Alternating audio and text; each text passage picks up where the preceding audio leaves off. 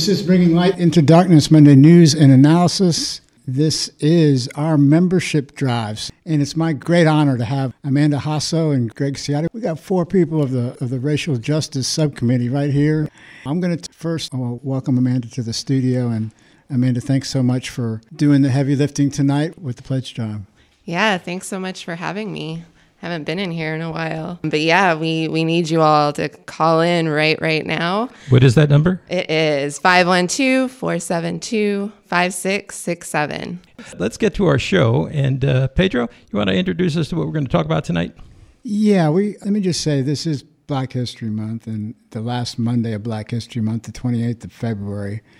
And Malcolm X was so insightful in so many ways, but one of the things that has always stuck with me from researching his work is what he calls image making. It's misrepresenting the world around you in a way that serves the interests of a very elite class and at the reciprocal damage to the, uh, the majority population. And I wanted on this show, I'm certainly not a big fan of, of Russia invading Ukraine, but I've been struck by the coverage of it and the complete absence of any interest to suggest what were the motivations? They're just really minimized quite a bit. And one of the things in Putin's words that he mentioned, and again, I'm not taking a position on this, I'm just suggesting that as a matter of journalism, that all sides of all matters should get more playing time. One of the main things he talked about was the concern in the east of Ukraine and on the border of, of Russia was called denazifying. Okay, it's well known that there's been. We're going to give you the evidence. We've done it on previous shows of just how horrific the number of, of neo-Nazi elements are in the uh, east of Ukraine and what, 6 million Jews died in World War II, 27 million Russians died. So, one of the motivations, and there's other motivations probably more pointed towards their perception of their national security, um, but this show tonight is going to be a focused overview of the far right and neo Nazi brigades and influences in uh, Ukraine as we speak tonight. So, we took uh, some recordings from our May uh, 17th show of 2021 with Lev Golinkin, who's a, and, and let's just go ahead and play that first track, uh, and we'll take a break after that, and we'll be back after this clip. This is an excerpt from the May 17th, 2021 Bringing Light into Darkness show, in which we detail how United States cooed out a government in Ukraine in 2014. And the result of that coup, from the first time since 1933, the followers of, of movements that adored and sang the praise of Adolf Hitler came to rise in this government into cabinet positions. And I wanted to just set the stage and document with absolute clarity by sharing the names because I think it's important. Number one, in 2014, the cabinet positions were awarded to two main neo Nazi fascist parties in the Ukraine the uh, Social National Party of Ukraine, later renamed Svoboda Party, and the Right Sector Party. There was fully eight cabinet positions in the post-coup government that went to folks that were clearly connected to a history of neo-Nazism. Ali Tyahnybok, he was a, a Svoboda Party head. Uh, Andrei Parubiy, he was mm-hmm, a co- mm-hmm. co-founder of the neo-Nazi Social National Party of Ukraine, later renamed Svoboda. They were both followers of the Ukrainian Nazi Stepan uh, Bandera, who we'll ask you to talk about here in just a minute, who collaborated in World War II mass murder of, of Jews and Poles. The other individuals I just wanted to mention, just to get them on the record, we've talked about this in the past, but it's really important, is uh, Ihor Tenyukh, uh, T E N Y U K H. He was the interim defense minister and a member of the Svoboda Political Council. We mentioned Parubiy. There was also Dmytro Yarosh, deputy head of the mm-hmm. Na- National Security Council. I mean, this is like the police. Right sector, yep. Yeah. Oli Makhitsky, the Svoboda member of parliament and prosecutor general, another very important post coup position that helped engineer the repression in the East.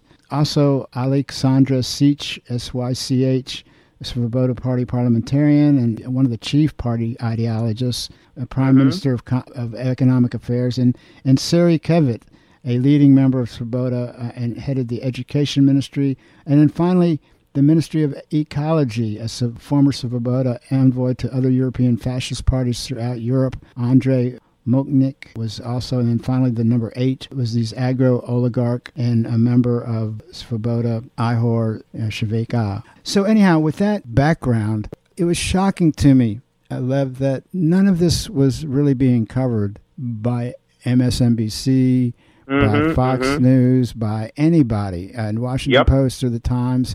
And this was a shocking development for the first time since World War II. There was a government now that was just riddled with neo Nazis, clearly neo Nazi elements, and some of the signs and emblems and all of those things confirmed that as well. Can you tell us a little bit more about this profile of this government first before we move into the specifics of your article? All right, you stop me in different places because I've been just jotting down a couple of different notes as just a general picture uh, playing off of what you said, okay?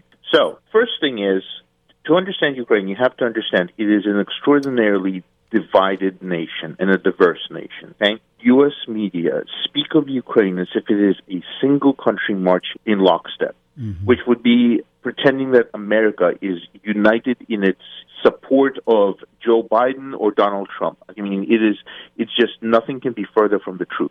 Mm-hmm. It is a united country. You look at the maps and it is, it is divided by language. It is divided by religion.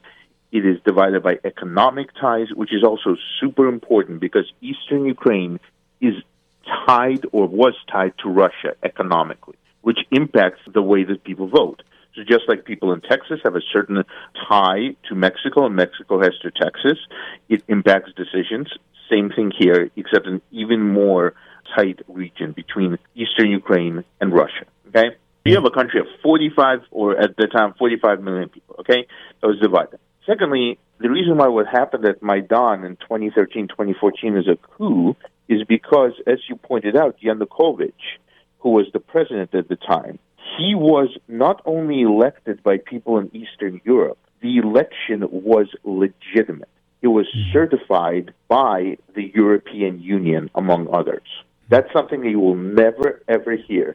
He was a legitimately elected president. It's not just the people in eastern Ukraine wanted him president and the rest of the country didn't, and they just said, oh, well, too bad.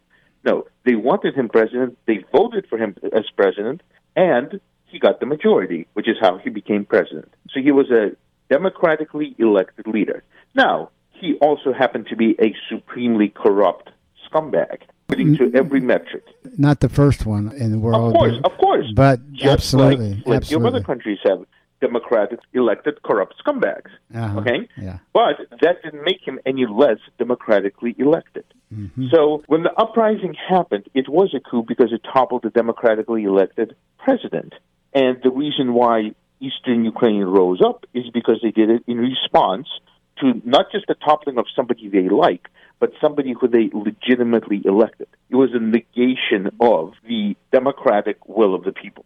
So that's number one, okay? Second thing is, as you said, during this uprising, the decision needed to be made between going, tying Ukraine into the EU or continuing its ties to Russia. And economics, the way it would just worked out is that Ukraine was intimately tied to Russia. Mm-hmm. And you can tell the difference, and severing that tie especially would impact people in eastern Ukraine whose industries relied on trade with Russia. So when people say that people in eastern Ukraine are pro Russian, again, that's not an accurate thing. They weren't pro Russian so much as they were pro having a job, and their jobs had to do with Russia. Okay, just like there's mm-hmm. plenty of people on the outskirts of Austin, for example, who may work in Austin. They might not necessarily be Austin loyalists, but they have jobs, they have careers, they have economic ties to Austin. Right. So that's the second thing.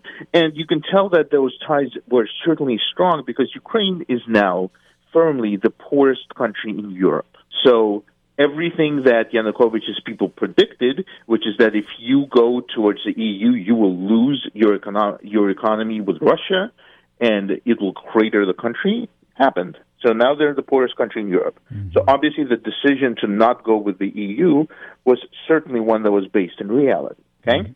And the last thing you have to know as far as the coup is concerned is that in the middle of this coup, as people were rising up against Yanukovych, and by people I mean at the most, you would say like maybe like 20% of Ukraine. It was still millions of people, but if you have a country of 45 million, of course you're going to get, you know, a, a large amount.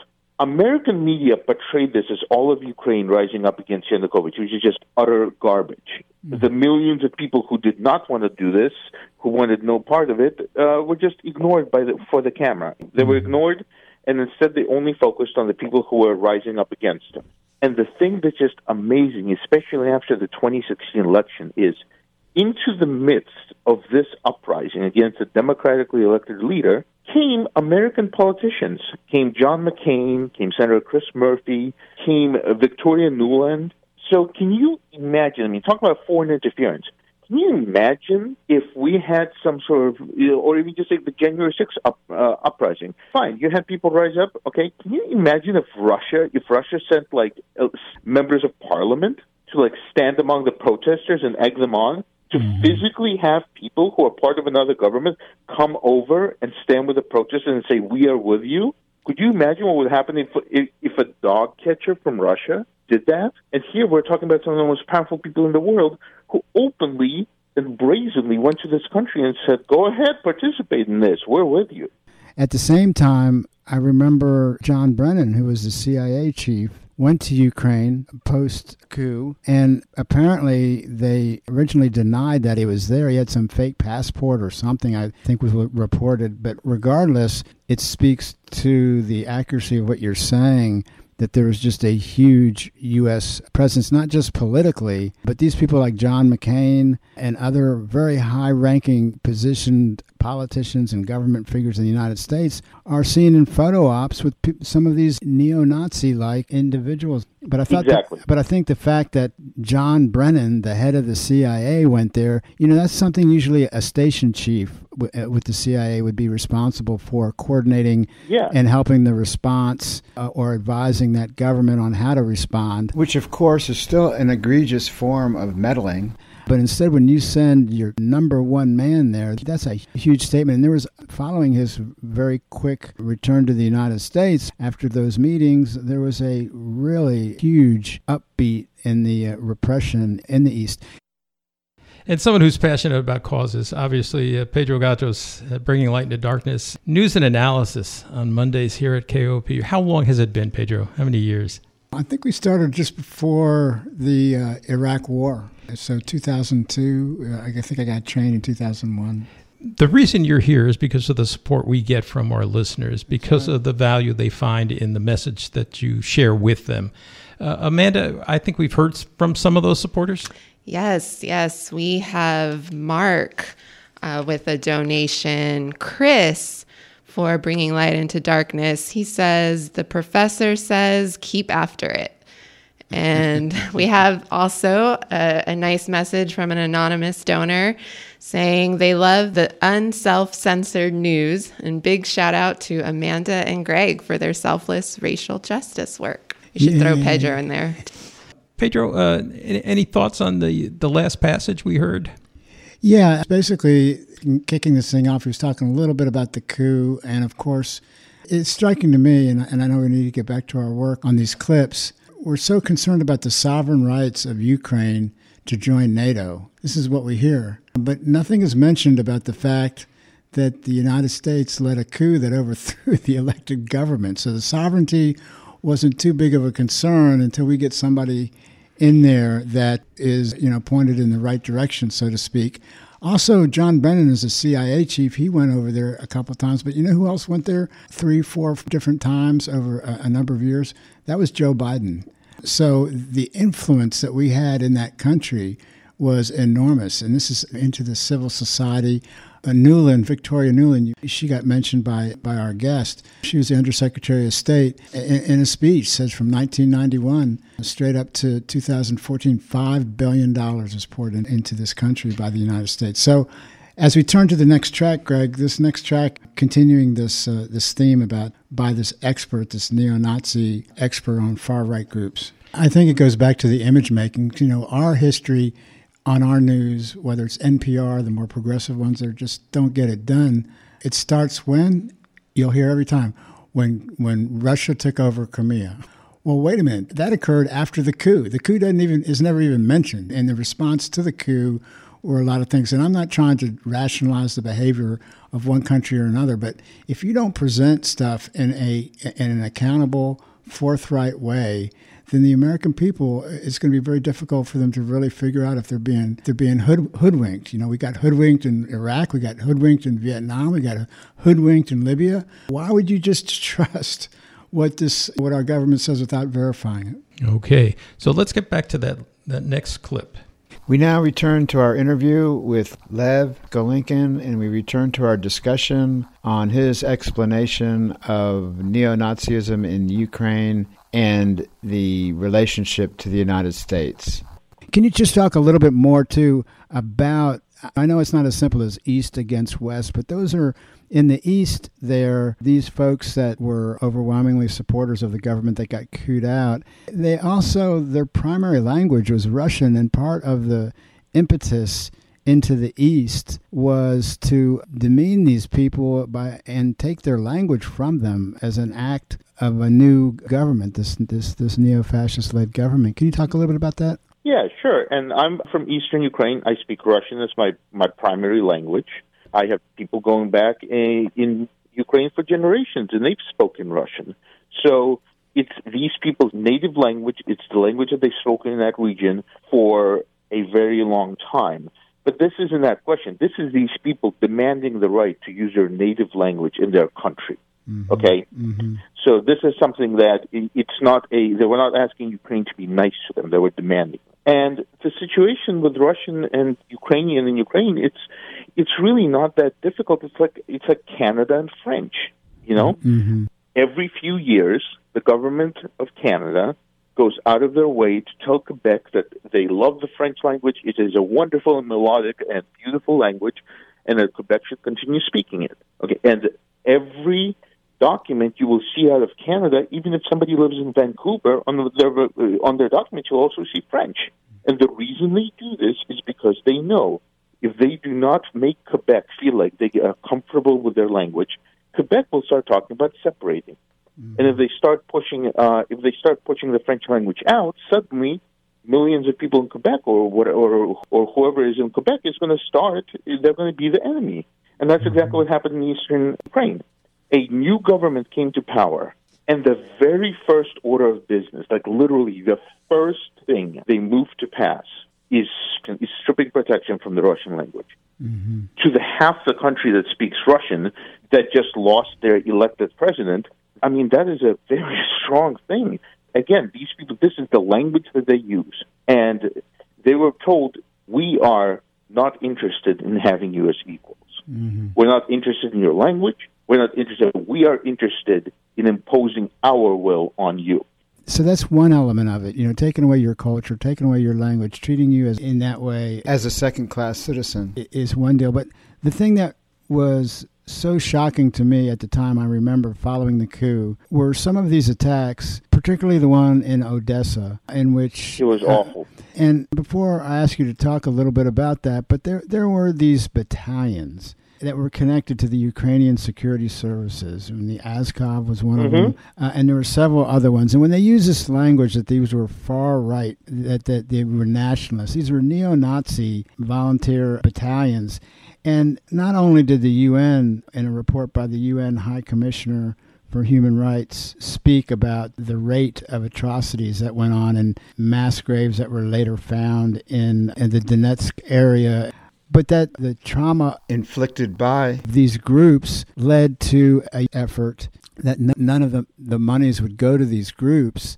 The National Defense Authorization Act, the NDAA, is a name for each of a series of U.S. federal laws that specify annual budget and expenditures of the U.S. Department of Defense. In the summer of 2015, as the NDAA was making its way through Congress, Representatives John Conyers, Michigan Democrat, and Ted Yoho, Republican of Florida, put forth an amendment that passed unanimously in the House of Representatives that would have ruled out training or arming the notorious Azov Battalion, an openly neo Nazi and fascist unit that uses symbols of the Nazi SS. But by the time Congress and Obama finished resolving their differences six months later, the only part of that Conyers Yoho amendment that survived was the prohibition on portable air defense systems, manpads, to Ukraine. Obama signed the omnibus spending bill.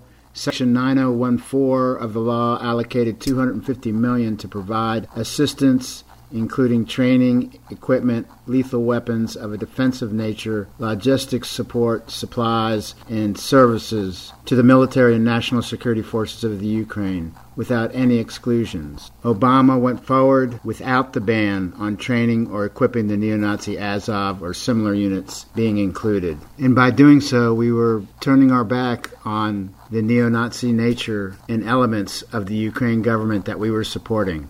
So let's take a step back first. Talk about the Conyer bill and that it was a unanimous decision, but then six months later, when the omnibus bill passed, somehow the teeth and it was completely missing of these restrictions. Yeah, it was stripped. Yeah, let's talk about uh, uh, let's talk about the the battalions again first, and just explain what they are and what part they played. Okay. Thank you. You stop me if you want. If you need to redirect.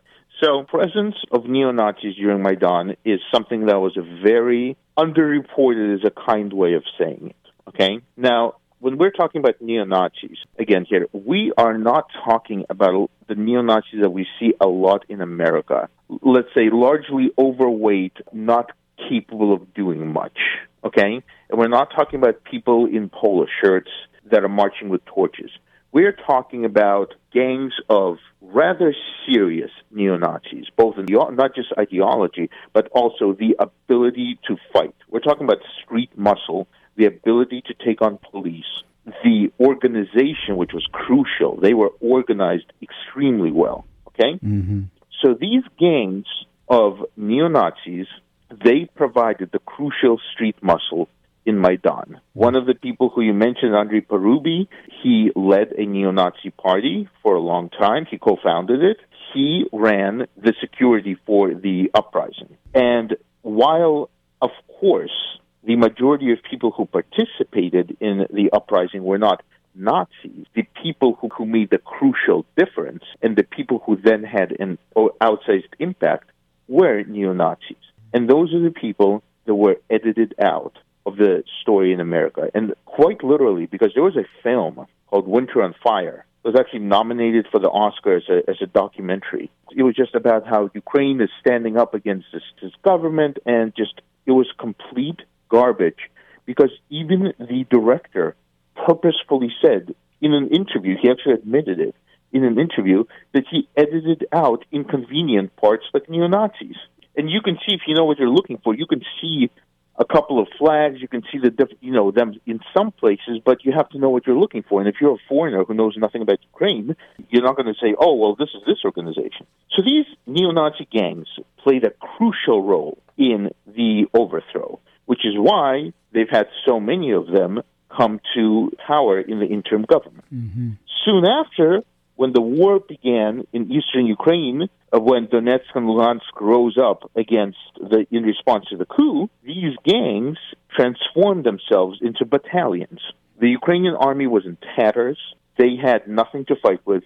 So that's when the same gangs that played a crucial role in the uprising said, we're going to form volunteer units and they then began committing extraordinary war crimes mm-hmm. against the people of eastern Ukraine. We need to take a quick pause for the cause. This is 91.7 KOOP, Hornsby, Austin. We'll be back with our guest, Lev Golinkin, right after this brief pause. Don't touch that dial.